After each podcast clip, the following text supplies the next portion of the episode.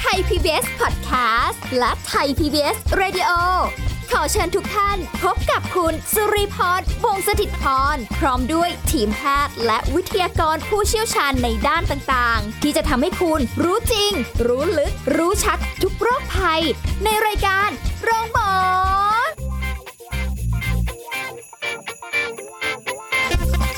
สวัสดีค่ะ คุณผู้ฟังค่ะขอต้อนรับเข้าสู่รายการโรงหมอค่ะทางไทย PBS Podcast นะคะ วันนี้เราพบกันค่ะ ก็เตรียมสาระดีๆ มาฝากคุณผู้ฟังกันเช่นเคย เราจะคุยกับดรนายแพทย์สันม่วงน้อยเจริญ รองผู้อำนวยการโรงพยาบาลเวชศาสตร์เขตร้อน มหาวิทยาลัยมหิดลนะคะถึงเรื่องของเอ่อวัคซีนเรามาทำความรู้จักกัน เพราะว่าตอนนี้หลายคนอาจจะรู้สึกว่าตกลงอะไรยังไงข้อมูล ข้อเท็จจริงเป็นอย่างไรนะยิ่งในสื่อสังคมโซเชียลทุกวันนี้ก็โอ้โห ข้อมูลเยอะเหลือเกิน fake news ก็มีนะคะ วันนี้เราจะคุยกับคุณหมอสันกันค่ะ สวัสดีค่ะคุณหมอสันค่ะครับ สวัสดีครับค่ะ คุณหมอคะวันนี้คุยกันถึงเรื่องของวัคซีนนะเราก็จริง ๆ เราก็คุ้นเคยกันตั้งแต่เด็ก เพราะตอนเด็กๆ เราก็ต้องโดนฉีดวัคซีนที่อ่าทุกคนต้องได้รับอยู่แล้วเป็นพื้นฐานนะคะ แต่พอมาถึงตอนนี้เนี่ยหลายคนก็มีความรู้สึกว่าเอ๊ะวัคซีน พอมันมีอะไรใหม่ ๆ เข้ามามีโรคอุบัติใหม่เกิดขึ้นอะไรเงี้ย ถามคุณหมอสันอย่างนี้ค่ะว่าในในส่วนของวัคซีนจริง ๆ แล้วเอาทำความรู้จักกันก่อนวัคซีนนี่คืออะไรอะคะอ๋อครับผมก็โดยทั่วไปนะครับว่าวัคซีนที่เรารู้จักกันเนี่ยก็คือจริง ๆ เป็นอ่าตัวเชื้อโรคหรือว่าเป็นชิ้นส่วนของเชื้อโรคนะฮะค่ะที่ถูกทำให้ปลอดอาปราศจากการปราศจากอันตรายครับก็คือไม่ติดเชื้อไม่ก่อโรคในในคนเรา แล้วก็อ่า มีกรรมวิธีในการอ่าปรับปรุงพันธุกรรม หรือว่าแบบแบบตัดแต่งให้มันปลอดภัยนะครับ แล้วก็ฉีดเข้าในร่างกายของเราครับค่ะอ่าฉีดเข้าไปเนี่ยก็เพื่ออะไรเพื่อกระตุ้นอ่าร่างกายให้ให้ให้ให้จดจำแล้วก็สร้างภูมิต้านทานต่อเชื้อโรคนั้นๆขึ้นมาครับค่ะ อืมพอมันเป็นอะไรที่เป็นวัคซีนที่เราอะแหละรู้ว่ามันมันมีประโยชน์แหละ ฉีดไปก็สามารถที่จะช่วยกันป้องกันโรค หรือว่าความร้ายแรงของโรคที่จะเกิดขึ้นได้ แต่ทุกวันนี้พอมันเป็นเรื่องของโควิด -19 นะคะหลายคนก็เกิดความกังวลจะด้วยความที่ ข้อมูลข่าวสารมันหลั่งไหลเยอะด้วยหรือเปล่าก็ไม่แน่ใจ เพราะว่ามันมีหลากหลายรูปแบบทั้งในแง่มุมที่ดีกับในแง่มุมที่อาจจะดูแล้วน่ากังวลอะไรต่างๆ เหล่านี้นะคะ ทีนี้วัคซีนโควิดเอาแหละจริง ๆ คุณหมอมันก็ทำมาจากเชื้อพวกนี้เหมือนกันเป็นเชื้อตายที่เขาเอามาทำเป็นวัคซีนกันอย่างนั้นถูกไหมคะอ๋อครับก็ตัววัคซีนโควิดเนะครับคือจริงๆมีหลาย มีหลายยี่ห้อเนาะค่ะมีมีอ่าก็คือแต่แต่ละยี่ห้อ แต่ละบริษัทเนี่ยก็จะใช้เทคโนโลยีต่างๆกันนะครับ ก็อย่างที่ประเทศไทยมีให้ใช้อยู่ตอนนี้ก็มีอยู่สองสองชนิด ชนิดแรกเป็นวัคซีนเชื้อตายนะครับค่ะก็ไอตัววัคซีนเชื้อตายเนี่ยก็คือเป็นเชื้อทั้งตัวเนี่ย แต่ว่าเอามาฆ่าให้ตายนะฮะแล้วก็อ่ามีการใส่พวกสารอ่าที่ ช่วยกระตุ้นภูมิต้านทานให้ให้ให้ร่างกายสร้างภูมิต้านทานได้ดีขึ้นค่ะครับบางบางอย่างแล้วก็พวกแบบสารที่ให้วัควัคซีนมันคงตัวคงทนอยู่นะฮะอันนี้ก็เป็นเทคเทคโนโลยีชนิดหนึ่ง เป็นเทคโนโลยีที่อ่าเก่าแก่ดั้งเดิมที่สุดนะฮะก็ได้ทดสอบมาหลายวัคซีนและหลายหลายชนิดก็ผลิตผ่านทางทางทางทางวิธีนี้ก็มีความปลอดภัยนะครับอืมก็ แล้วก็อีกตัวหนึ่งก็คือเป็นวัคซีนที่เป็นใช้อ่าเขาเรียกเป็น viral vector ก็คือเป็นเชื้อไวรัสอีกเชื้อเชื้อไวรัสที่ไม่ได้ก่อโรคในคนนะฮะค่ะก็บางทีก็อาจจะเป็นไวรัสของลิงบ้าง หรือว่าไวรัสของอ่าชนิดอื่น ๆ ที่ไม่ได้ก่อโรคในคน แล้วก็ปรับปรุงพันธุกรรมตัดแต่งใส่บางส่วนของเชื้อโควิด -19 เข้าไปค่ะแล้วก็ฉีดเข้าไปกระตุ้นภูมิต้านทานค่ะ ก็จริงๆ ทั้งหมดทั้งมวลเนี่ยเอ่อวัคซีนทุกชนิดเนี่ยจะต้องผ่านการทดสอบเออมาหลายขั้นตอนมากครับ ก่อนที่จะมาฉีดให้คนได้ฮะค่ะต้องมีการทดทดลองทั้งแบบขั้นหลอดทดลองว่ากระตุ้นภูมิต้านทานได้ดีไหม แล้วก็ปลอดภัยไหมค่ะจะต้องฉีดให้อ่าขนาดเท่าไหร่ โดสเท่าไหร่อ่าพวกนี้มีการทดลองมาหมดแล้วครับค่ะกว่าจะมาถึงเราครับอืมแต่ก็ในความรู้สึกของตัวเองรู้สึกว่าการเอ่อคิดค้นวัคซีนเพื่อมา ช่วยในเรื่องของโควิด -19 เนี่ยให้มันน้อยลงให้การแพร่ระบาดมันน้อยลง หรือช่วยในเรื่องของชีวิตของของมนุษย์เนี่ยนะคะ มีความรู้สึกว่าถ้าการจะเอ่อวิจัยวัคซีนออกมาตัวหนึ่งมันต้องใช้ระยะเวลานานหลายปี แต่นี่คือแบบรวดเร็วมากสักสองปีได้มั้งคะใช่ไหมคะที่จะมีวัคซีนออกมาให้เราได้อ๋อครับได้ใช้กัน ก็เอ่อคือโรคโควิด -19 เนี่ยจริงๆเพิ่งเราเพิ่งรู้จักกับโรคนี้ได้สักปีปีกว่าๆเองค่ะเนาะสักปีครึ่งได้ครับ ก็วัคซีนก็เริ่มผลิตตั้งแต่ที่เรารู้จักโรคนี้แหละครับ เพราะว่าเขาอ่าทางการแพทย์ทางนักวิทยาศาสตร์ก็รู้แล้วว่าโรคเนี้ยเราจะควบคุมมันอยู่ได้อยู่เนี่ยสุดท้ายก็คือต้องต้องพึ่งเทคโนโลยีอ่าการฉีดวัคซีนนี่แหละค่ะครับ ก็แต่ละบริษัทแต่ละค่ายก็จะมีการอ่านำเทคโนโลยีที่ตัวเองมีอยู่เนี่ยเอามาเอามาปรับปรุงดัดแปลงค่ะอ่าเพื่อพัฒนาแล้วก็ผลิตไอ้วัคซีนโควิด -19 เนี่ยครับเนาะค่ะก็จริงๆ คือ ปกติเนี่ยกว่าจะได้วัคซีนมาตัวหนึ่งเนี่ยว่ากันเป็น 5 ปี 10 ปีครับอืมเพียงแต่ว่าไอ้โควิด -19 เนี่ยมันเป็นปัญหาระดับโลกค่ะนะฮะระดับมวลมวลมนุษยชาติก็คือก็เลยมีการร่วมมือแล้วก็อ่าทุ่มกำกำลังทุกอย่างทั้งแรงคนแรงเงินแรงทุกทุกอย่างเพื่อค่ะคนคิดวัคซีนพวกนี้มาก็ค่ะอ่าณปัจจุบันก็คือเขาเรียกว่าอ่าทดสอบส่วนใหญ่ก็จะอ่าผ่านเฟส หนึ่งค่ะผ่านขั้นที่หนึ่งแล้วก็ขั้นที่สองถึงจะนำมาใช้ได้ครับอืมคือปกติเนี่ยต้องผ่านขั้นที่ 3 ก่อน ถึงจะนำมาใช้ได้ แต่ว่าณปัจจุบันเนี่ยก็คือผ่านขั้นที่ 2 แล้วก็ approve ให้ใช้ก็คืออนุญาตให้ใช้ แต่ว่าเป็นในกรณีพิเศษ ในกรณีฉุกเฉินเร่งด่วนครับค่ะแต่ว่าก่อนที่จะมาฉีดกันเนี่ยต้องผ่านขั้นตอนแน่นอนว่าเรื่องของการทดสอบ วัคซีนต่างๆ เหล่านี้เขาเขาต้องไปเหมือนการวิจัยทั่วไปไหมคะที่ไปใช้กับสัตว์ก่อน สัตว์ทดลองก่อน แล้วค่อยเอามาใช้กับคนอะไรอย่างเงี้ยค่ะอ๋อครับก็ขั้นตอนเนี่ยก็คืออ่าอาจจะต้องมีการทดสอบในหลอดทดลองก่อน พอค่ะอ่า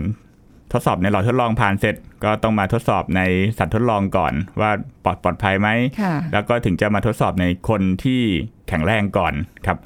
ว่าปลอดภัยไหม แล้วก็กระตุ้นภูมิได้ดีไหม แล้วก็ค่ะต้องฉีดอ่าปริมาณเท่าไหร่ถึงจะเหมาะสม จน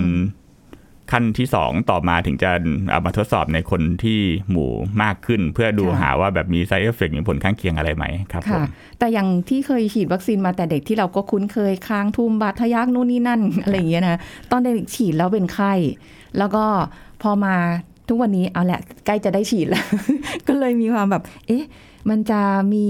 ผลข้างเคียงหรืออะไรไหมหรืออะไรอย่างเงี้ยค่ะทางคุณหมอก่อนที่จะไปถึงตรงนั้นว่า ในตัวของวัคซีนเนี่ยค่ะ ที่เราฉีดเข้าไปอย่างอย่างโควิด -19 ที่หลายคนได้ฉีดแล้ว บางคนอาจจะรอคิวกันอยู่ว่าไป มันทำงานยังไงคะฉีดเข้าไปปุ๊บมันสามารถที่ไปสร้างภูมิคุ้มกันได้เลยไหม หรือว่ามันต้องรอระยะเวลาอ๋อครับก็วัคซีนเนี่ยคือพอฉีดเข้าไปในร่างกายปุ๊บอ่าสิ่งที่จะตามมาก็คืออาร่างกายโดยไอ้พวกเซลล์เม็ดเลือดขาวต่างๆเนะครับเซลล์ค่ะภูมิคุ้มกันต่างๆเนี่ยก็จะมา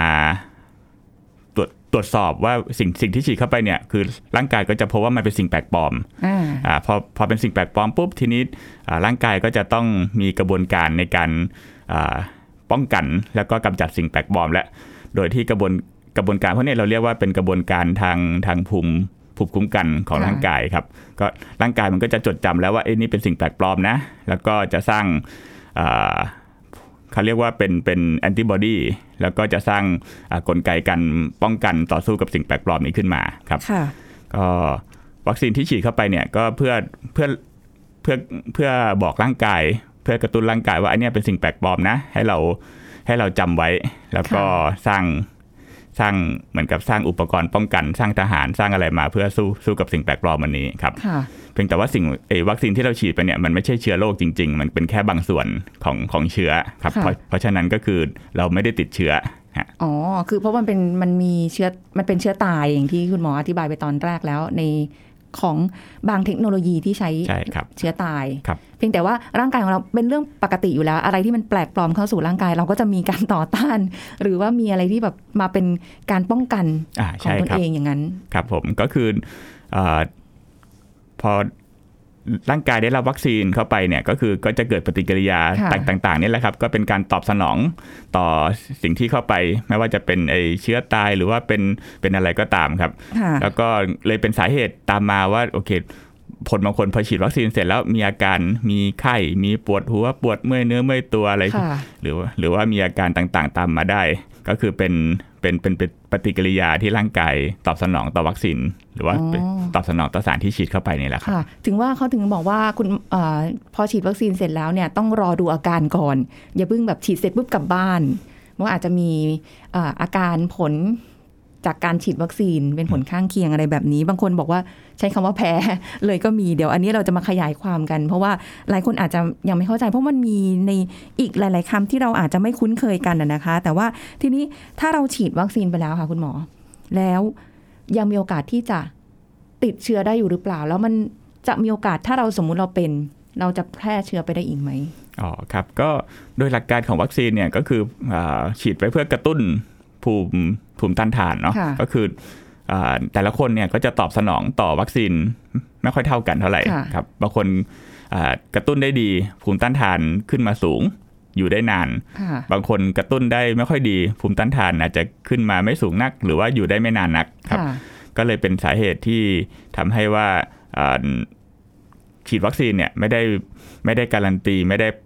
ไม่ได้รับรองร้อยเปอร์เซว่าคุณจะไม่ติดโรคค่ะนะก็คือต้องบอกว่ายังยังติดได้ เพียงแต่ว่าร่างกายจะมี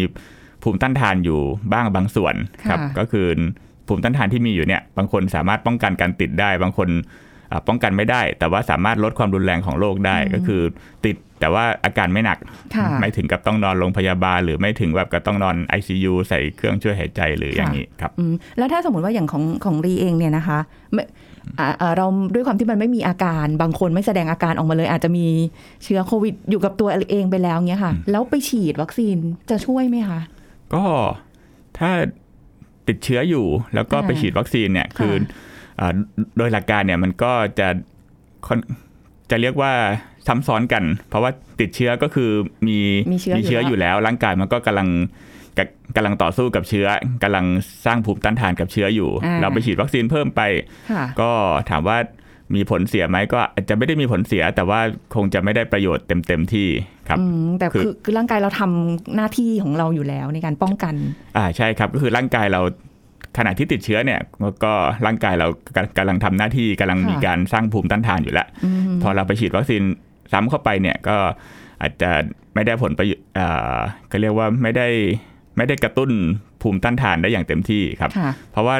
เป้าหมายของวัคซีนเนี่ยคือเราฉีดให้คนยังไม่เป็นค่ะฮะการฉีดให้คนเป็นแล้วเนี่ยบางทีก็อาจจะทำให้ไม่ได้ผลเอยไม่ได้ประโยชน์อย่างที่หวังแล้วแล้วคือจะรู้ได้ไงว่าเราเป็นหรือไม่เป็นเราต้องไปตรวจก่อนไหมคะก่อนที่จะฉีดวัคซีนหรือว่าอ๋อโอ้ยก็ไม่ได้จำเป็นขนาดนั้นอะไรเงี้ยตรงนี้ไม่ได้จำเป็นขนาดนั้นครับ การอ่าไปตรวจก่อนหรือไม่ตรวจหรือยังไงเนี่ยบางทีก็ยังไม่ได้แนะนำครับ เพราะว่า โรคนี้เนี่ยบางทีก็อาการก็บอกยากเหมือนกันว่าเป็นไม่เป็นแล้วก็จะตรวจทุกคนก่อนที่จะฉีดวัคซีนเนี่ยคงจะเป็นไปไม่ได้ครับค่ะก็แนะนำว่าถ้ามีอาการผิดปกติ หรือว่ามีประวัติเสี่ยงค่ะนะฮะเช่นว่าไปสัมผัสกับคนที่เป็นโควิดมา หรือว่ามีอาการอ่าเจ็บป่วยเป็นไข้ไม่สบาย มีไอเจ็บคอเป็นหวัดอะไรอย่างนี้อยู่เนี่ยค่ะก็แนะนำว่าให้หยุดพักไปก่อน ครับอ๋อเดี๋ยวเพิ่งไปฉีดวัคซีนครับค่ะก็รัรอษาตัวให้ให้หายก่อนอ๋อต้องต้องให้ตัวเองดีขึ้นก่อนแล้วค่อยไปฉีดอ่าใช่ครับเผื่อสมมติถูกต้บางคนกำลังจะถึงคิว หรืออาจจะไปไปเจอกลุ่มเสี่ยงมาหรืออะไรอย่างนี้เราก็เลื่อนคิวไปก่อนก็ได้หรืออะไรก็ได้ใช่ไหมคะใช่ครับก็คือแนะแนะนำว่าให้ให้ให้ให้หายก่อนครับค่ะอืมทีนี้ใครบ้างคะคุณหมอคะที่ควรได้รับวัคซีนหรือใครแบบอะยังไม่ควรรับในตอนนี้ครับ ก็เอาเอาจริง ๆ เนี่ยทุกคน ทุกคนทุกคนควรจะต้องได้ได้รับวัคซีนครับค่ะเพราะว่าเรามุ่งเน้นว่าทุกคนควรจะต้องมีภูมิฮะแล้วก็เอ่อคนที่มีเออพอพอพอในในประชากรมีภูมิต้านทานขึ้นถึงระดับหนึ่งค่ะเกินครึ่งประมาณ 60-70%เนี่ยก็เราก็คิดว่าโรคการระบาดของโรคเนี่ยก็ควรจะลดลงแล้วคค่ะรับอืมก็จริง ๆ ทุกคนครับ เพียงแต่ว่าในปัจจุบันเนี่ยเนื่องจากวัคซีนเนี่ยมันเป็นของที่ ยังใหม่ แล้วก็ทุกคนก็ต้องการฮะค่ะทั่วโลกก็กำลังผลิตอาจจะยังไม่พอไม่ทัน เพราะฉะนั้นก็เลยเกิดการว่าโอเค จะต้องเลือกให้ในกลุ่มเสี่ยงก่อนครับค่ะกลุ่มเสี่ยงที่ว่าก็คืออะไรก็คือกลุ่มที่เสี่ยงว่าติดแล้วจะมีอาการหนักจะจะแย่ไปหรือว่า อ่าอีกกลุ่มหนึ่งก็คือบุคลากรทางการแพทย์ เพราะว่าถ้าเกิดว่าติดแล้วเนี่ยจะไม่มีคนมาทำงาน จะไม่มีคนมาค่ะดูแลผู้ป่วยคนไข้เขาก็เลยเลือกฉีดให้กลุ่มเสี่ยงก่อนครับค่ะกลุ่มแรกก็เป็นบุคลากรทางการแพทย์นี่แหละ กลุ่มที่สองก็จะเป็นกลุ่มที่มีโรคประจำตัวค่ะเช่นอ่าเป็นเบาหวาน เป็นโรคหัวใจ เป็นโรคปอด หรือว่าเป็นอ่ากลุ่มเสี่ยงอีกกลุ่มหนึ่งก็คือเป็นกลุ่มที่มีน้ำหนักเกินเป็นโรคอ้วน อันนี้ก็เป็นกลุ่มเสี่ยงของถ้าติดโควิด แล้วจะมีอาการเยอะ แล้วก็อีกกลุ่มหนึ่งก็คือกลุ่มผู้สูงอายุครับค่ะอืมอันนี้ก็เป็นกลุ่มที่จะต้องได้รับการฉีดก่อน ซึ่งก็ได้ทยอยฉีดกันไปบ้างแล้วตรงจุดนี้นะคะ แต่ทีนี้ก็เรียกได้ว่าอาจจะยังไม่ได้ทั่วถึง แต่ไม่เป็นไรแต่อยากจะให้ฉีดทุกคนใช่ไหมคะอ่าใช่ครับก็คือเราเราอยากให้วัคซีนเนี่ยได้ได้ได้ได้ได้ฉีดให้ทั่วถึงครบทุกคนครับอือฮึแต่ทีนี้ว่าก่อนที่หลายคนจะได้ฉีด ก็เกิดความวิตกกังวลจากการที่ได้ติดตามข้อมูลข่าวสารต่าง ๆ เหล่านี้ บางคนบอกว่า โอ้โห ฉีดแล้วแพ้บ้าง บางคนฉีดแล้วมีผลข้างเคียงบ้าง บางคนอุ้ยได้ข่าวมามีคนฉีดแล้วเสียชีวิตหรืออะไรต่าง ๆ เหล่านี้ เยอะแยะมากมายนะคะ ส่วนการฉีดแล้วดีหรือไม่เนี่ยไม่ค่อยมีใครพูดถึง อาจจะน้อยไปหน่อยนะคะ ทีนี้ในช่วงหน้าค่ะคุณผู้ฟังเดี๋ยวมาติดตามกันต่อว่าเอ๊ะแล้วถ้าเกิดว่าฉีดไปแล้ว มีอาการอะไรต่างๆ เหล่านี้เนี่ยเออมันอันตรายไหมหรือว่า เกิดความวิตกกังวลจนเกินไปหรือเปล่าจริงๆ แล้วมันไม่ใช่ขนาดนั้นนะคะ เดี๋ยวช่วงหน้าค่ะ พักกันสักครู่แล้วกลับมาฟังกันต่อค่ะ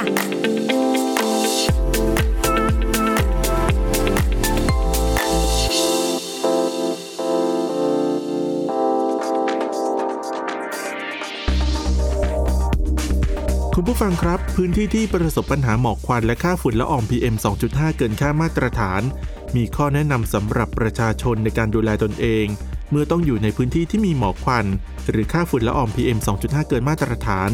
หากอยู่ในบ้านหรือในอาคารควรปิดประตูหน้าต่าง เพื่อไม่ให้มลพิษอากาศเข้ามาสะสมในอาคาร และใช้เครื่องฟอกอากาศประสิทธิภาพสูง ซึ่งสามารถกรองอนุภาคขนาดเล็กกว่า 0.3 ไมครอนได้ถึง 99.7% สำหรับห้องที่อาศัยเป็นเวลานาน หากปิดห้องสนิทจนระบบอากาศภายในและภายนอก ไม่สามารถถ่ายเทกันได้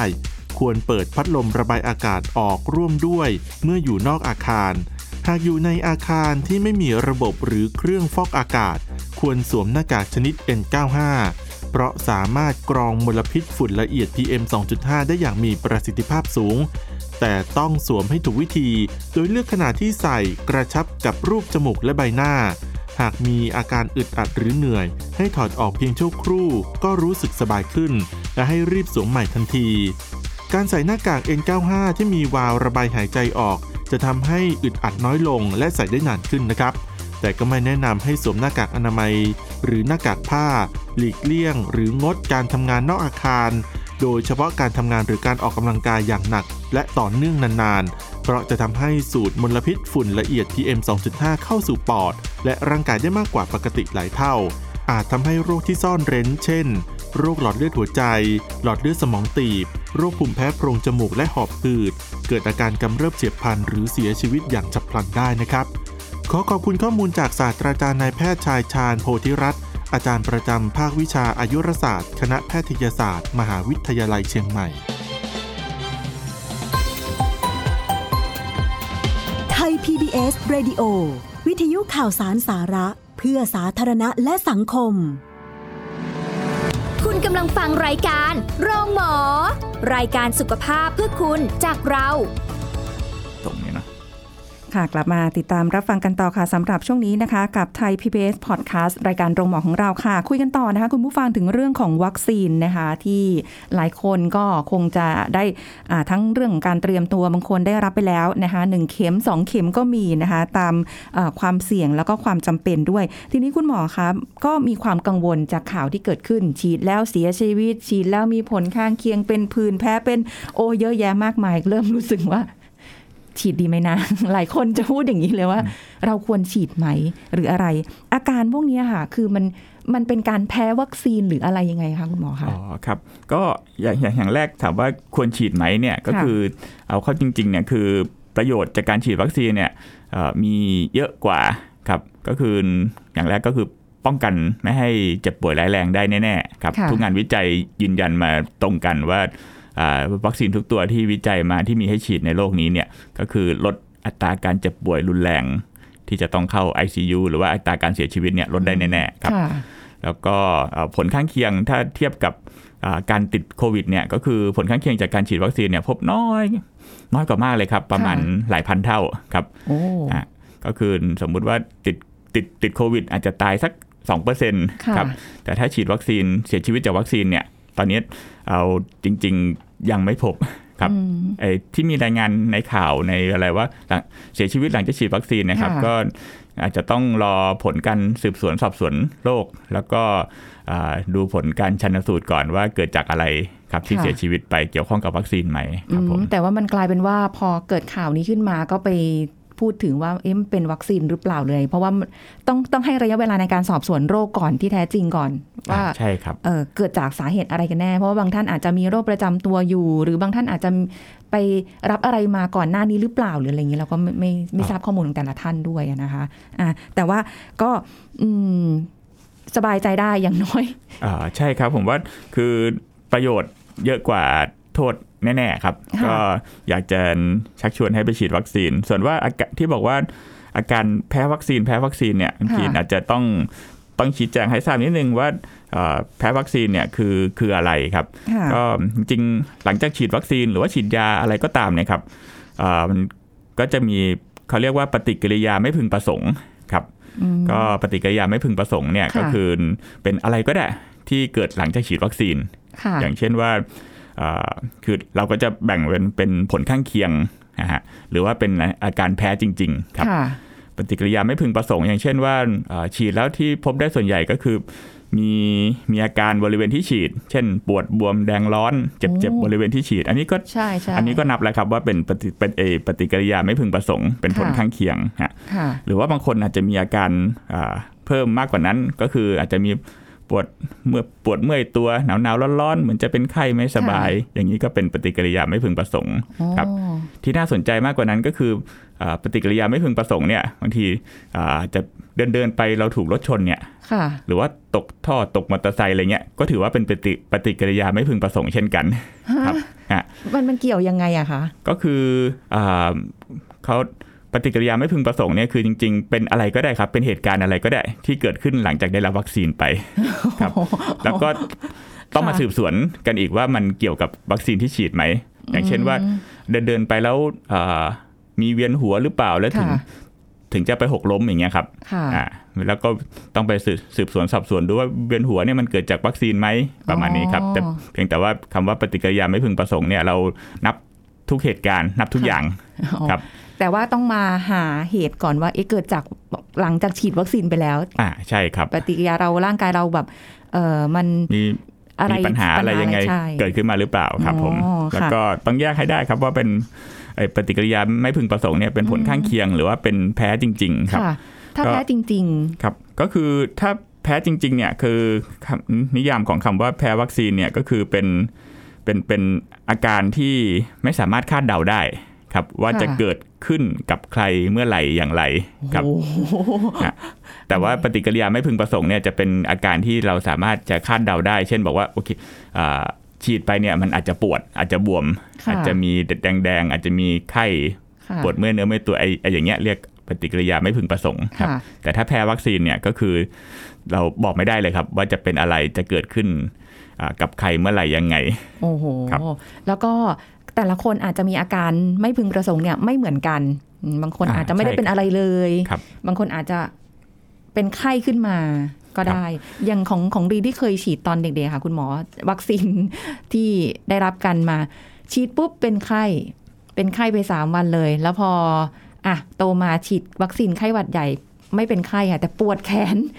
แขนข้างที่ฉีดนี่คือแทบจะขยับกันไม่ได้เลย ครับพอมาถ้าสมมติจะรับวัคซีน โควิด -19 เนี้ยค่ะ อันเนี้ยของรีเองอย่างเงี้ย มีโอกาสที่จะมีอาการไม่พึงประสงค์ด้วยไหมคะอ๋อครับก็อย่างอาการที่กล่าวมาเนี่ย เช่นว่าเป็นไข้หรือว่ามีปวดเมื่อยบริเวณที่ฉีดอะไรเงี้ยครับ จริง ๆ ทุกอาจจัดเป็นอ่าปฏิกิริยาไม่พึงประสงค์เนาะเพราะฉะนั้นก็เราเรา เราคาดคาดหวังอยู่แล้วว่ามันอาจอาจจะเจอได้เป็นค่ะเป็นปฏิกิริยาที่เกิดหลังจากฉีดวัคซีนฮะอืมเพราะฉะนั้นไอ้ปฏิกิริยาไม่พึงประสงค์พวกเนี้ยจริงเอ่อไม่ไม่ได้เป็นข้อห้ามในการฉีดวัคซีนตัวอื่น ๆ สามารถฉีดได้ครับไม่ว่าจะเป็นวัคซีนโควิด หรือว่าไม่ได้ไม่ว่าจะเป็นวัคซีนชนิดอื่น ๆ ก็สามารถฉีดได้เหมือนกัน ซึ่งไม่ได้หมายความว่าตอนเด็ก ๆ เคยมีอาการไม่พึงประสงค์มา หรือฉีดวัคซีนมากี่ตัวก็จะมีอาการนี้วันนี้ ถ้าได้ฉีดปุ๊บอาจจะไม่มีก็ได้ หรืออาจจะมีก็ได้ใช่ครับบางบางคนอาจจะไม่มีบางคนอาจจะมีมากมีน้อยค่ะอ่าแล้วแต่แล้วแต่คนเลยครับอืมแล้วแต่ร่างกายที่จะตอบสนองครับค่ะ เพราะว่าอย่างอย่างบางคนมีฉีดเข็มแรกไปไม่เป็นอะไรครับพอมาฉีดเข็มที่สองค่อย มีอาการไม่พึงประสงค์ก็มี ใช่ครับ ก็คือแล้วแต่คนแล้วแต่แล้วแต่ปฏิกิริยาตอบสนอง แล้วก็เอ่อปฏิกิริยาไม่พึงประสงค์แบบบางอย่างก็สามารถจะเอ่อป้องกันหรือว่าหลีกเลี่ยงได้ อย่างเช่นว่าเอ่อเรารู้ว่าฉีดแล้วมันจะเจ็บแบบบนบริเวณที่ฉีดอาจจะมีค่ะบวมๆแดงๆเนี่ยแล้วก็หลีกเลี่ยง อย่าไปบีบไปนวด อย่าไปทำอะไรมัน หรือว่าอย่าไปเอ่อเอาอะไรไปถูทาถูนวดไปประคบค่ะร้อนมัน เพราะว่าอืมไม่งั้นจะยิ่งปวดยิ่งค่ะ ยิ่งบวมยิ่งอักเสบขึ้นมาครับปล่อยไปเลยครับอะไรประมาณนี้นะคะ ก็แต่จริงๆ หลายคนไม่ค่อยเข้าใจส่วนมากจะมองว่าอุ๊ยแพ้วัคซีน ใช้คำว่าแพ้อย่างเดียวไปเลย มันเลยดูน่ากลัว หลายคนก็เลยแบบไม่ค่อยอยากจะไปฉีดวัคซีนกันเท่าไหร่แต่จริงๆอย่างที่คุณหมอเอ่อคุณหมอสันบอกคุณผู้ฟังกันไปว่า ฉีดเธอะมันดีกว่ามันป้องกันได้ เพราะว่าอย่างดูในประเทศเอ่อต่างประเทศบางประเทศอย่างอังกฤษนะคะ ที่เขาอะ ได้รับวัคซีนกันไป 70%ของประเทศเขาล้วอัตราการเสียชีวิตหรืออะไรพวกนี้หรือคนที่ได้รับเชื้อโควิด -19 เข้าไปเนี่ย มันลดน้อยลงจริง มันจะต่างจากที่ฝรั่งเศสนะคะ คุณผู้ฟังที่เขาก็ยังกังวลเรื่องของผลข้างเคียงอยู่นี่แหละ ก็เลยทำให้การฉีดเนี่ยยังน้อยอยู่สำหรับในประเทศของเขาทั้งที่เขาก็ไม่ได้มีปัญหาเหมือนเหมือนบ้านเราอะนะคะ แต่จำนวนของผู้ที่ติดโควิด แล้วก็เสียชีวิตเนี่ย ก็ยังเป็นตัวเลขที่ค่อนข้างจะสูงอยู่ อันนี้ให้เห็นชัดเจนนะคะว่าอ่าต่างประเทศเขาก็ให้ความสำคัญในการที่จะให้ประชากรทุกคนเนี่ยได้ฉีดวัคซีนกันใช่นะคะครับ ก็สิ่งที่กลัวๆกันคือไอ้คำว่าแพ้วัคซีนนะครับค่ะเอาอ่าที่ที่แพ้แล้วก็ห้ามฉีดจริงๆเนี่ยคือต้องเป็นอ่าแพ้ชนิดเฉียบพลัน แล้วก็รุนแรง ก็คือมีอาการแพ้หลังจากฉีดอ่าภายใน 15 หรือ 30 นาทีครับค่ะแล้วก็อาจจะมีอาการรุนแรงก็คือมีอ่าเริ่ม เริ่มตั้งแต่มีอาการเช่นเป็นพื้นคันลมพิษขึ้น หรือว่ามีความร่วมกับมีความดันต่ำหรือว่ามีทางเดินหายใจที่อ่าตีบบวมขึ้นหน้าบวมปากบวม ถ้าถ้าอย่างเงี้ยเรียกว่าเป็นอาการแพ้แบบรุนแรงครับ ซึ่งพบได้น้อยมากครับ เอาค่ะถ้าจากรายงานทางทางการแพทย์เนี่ยก็คือพบได้ประมาณ 2-3 คนในล้านคนที่ฉีดโอ้น้อยฮะ ถึงค่ะบางวัคซีนบางชนิดอาจจะมีอัตราที่สูงกว่านั้น เช่นอาจจะแบบ5 6คน10คนในล้านคนนะครับค่ะฮะซึ่งแล้วก็อาการทางทางทางทางทางที่แพ้แบบรุนแรงเนี่ยก็คือจริงๆอ่าแล้วถ้าเกิดว่าฉีดในสถานพยาบาล หรือว่าในที่ที่มีบุคลากรทางการแพทย์มีอุปกรณ์ที่